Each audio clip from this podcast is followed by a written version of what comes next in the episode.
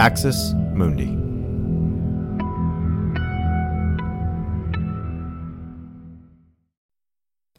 On the afternoon before the Capitol insurrection, January 5th, 2021, there was a pro Trump rally in Freedom Plaza in Washington, D.C. This was seen as a last chance at riling and stirring up the crowd before the main event on the next morning.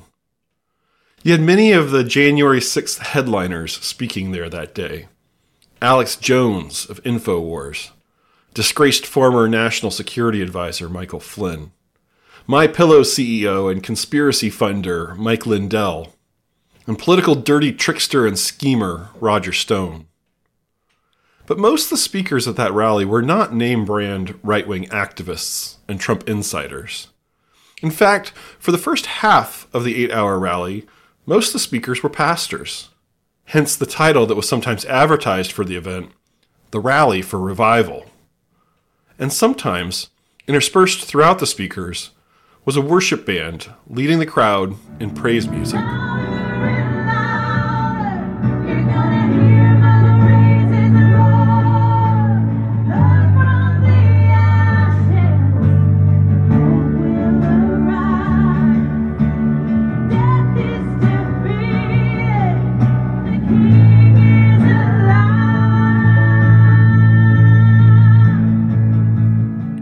Of those pastors to speak that day was named Che Ahn, a Korean American pastor from Pasadena, California.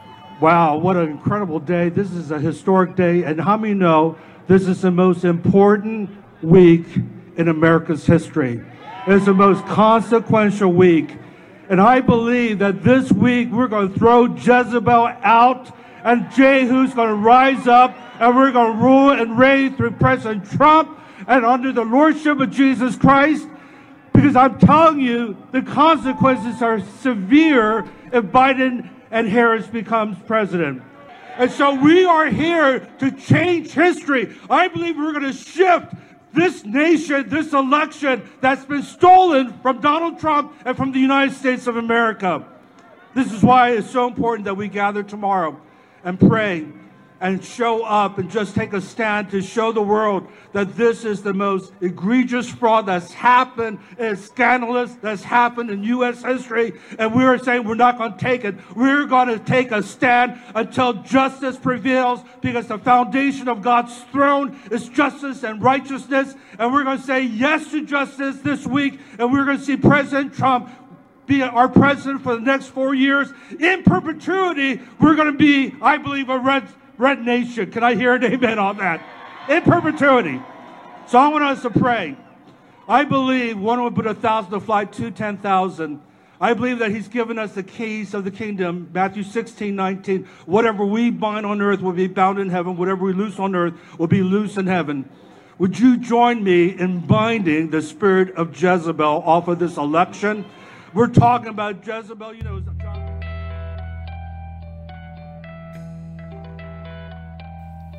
Welcome to Charismatic Revival Fury, the New Apostolic Reformation, a special series by Straight White American Jesus, created and written by Dr. Matthew Taylor, and produced by me, Bradley Onishi.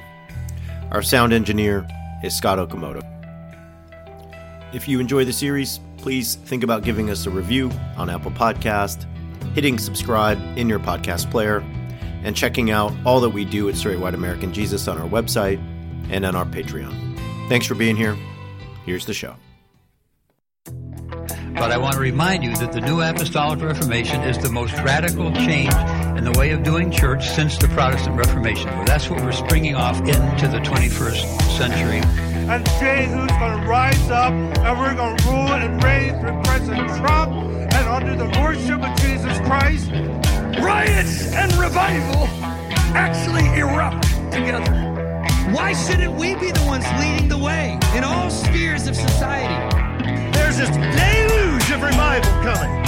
There's a rushing mighty wind on steroids. I, I said many years ago that we would even come to a place of civil war if this continues. Before we go any further, Matt, I think we need to stop and say that we hear a lot these days about white Christian nationalism but Che Ahn is obviously not white.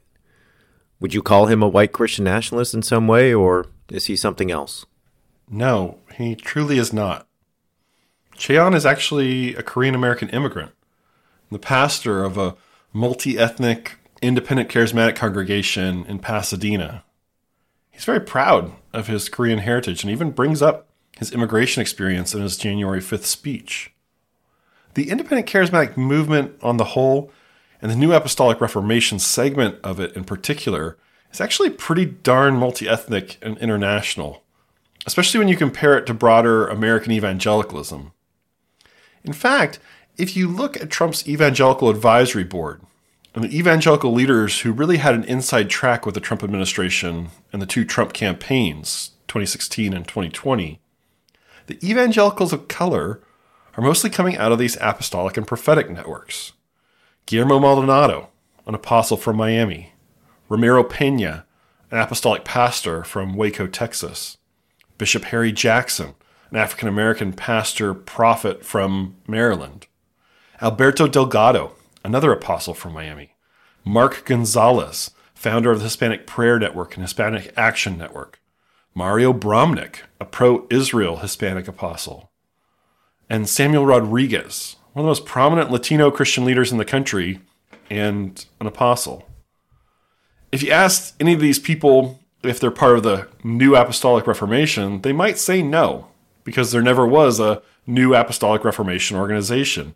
But they all have deep and long running ties to the apostolic and prophetic networks that Peter Wagner built in the early 2000s. Go and look them up. The Christians of color who surrounded Trump were by and large apostles and prophets. Che Ahn is not a white nationalist or a white Christian nationalist. So, what is he? The story of Che Ahn is, in many ways, emblematic of this whole independent charismatic sphere and what has emerged there in the past 40 years. I think that if we can come to understand who Che Ahn is, his long and deep relationship to C. Peter Wagner, his theology, how he got to that stage on January 5th, and how he was thinking about himself in that moment, we'll be a lot closer to understanding what the New Apostolic Reformation is all about. Well, I guess now we need to back up even further and just say, who is Che Ahn? Yeah, let's talk about that. But before we go there, I think we should take a quick detour to a seemingly boring but important question that will really help us make sense of Che Ahn's life. That question is how do you govern independent charismatic churches? You see, to be charismatic, psychologically, sociologically, is about two related desires. The first is to be personally filled with supernatural power. Sometimes goes under the heading of the spiritual gifts. Charismatics want more than just believing in God or joining a community. They want to experience the indwelling of God. They want the Holy Spirit to empower them on a dynamic, personal level that allows them to confidently walk through the world. They want to see the power of God flow through them. The second desire is to be part of something extraordinary. This usually gets talked about under the rubric of revival. Charismatics are always looking for the next big thing, the next move of God. They want to see an extraordinary outpouring of the Holy Spirit in their world. Okay, but these two charismatic desires make charismatic churches very unstable. Everyone wants to be filled with more power. Everyone wants the new thing. Everyone is having all these spiritual experiences, dreams, ecstatic worship, speaking in tongues, praying for miracles and looking to see if that will lead to breakthrough and revival. Thanks for listening to this free preview of our SWAJ episode. In order to get access to the full episode and so much more, become a Straight White American Jesus premium subscriber by clicking the link in the show notes. It'll take you like two clicks, I promise. In addition to getting access to this episode, you'll have access to the entire SWAJ archive, over 550 episodes. You'll also get an extra episode every month ad free listening, Discord access, and so much more. All that for less than six bucks a month, and it helps us keep our flag up and continue to safeguard democracy from religious nationalism, extremism, and rising authoritarianism. Check it out. It's not hard, I promise.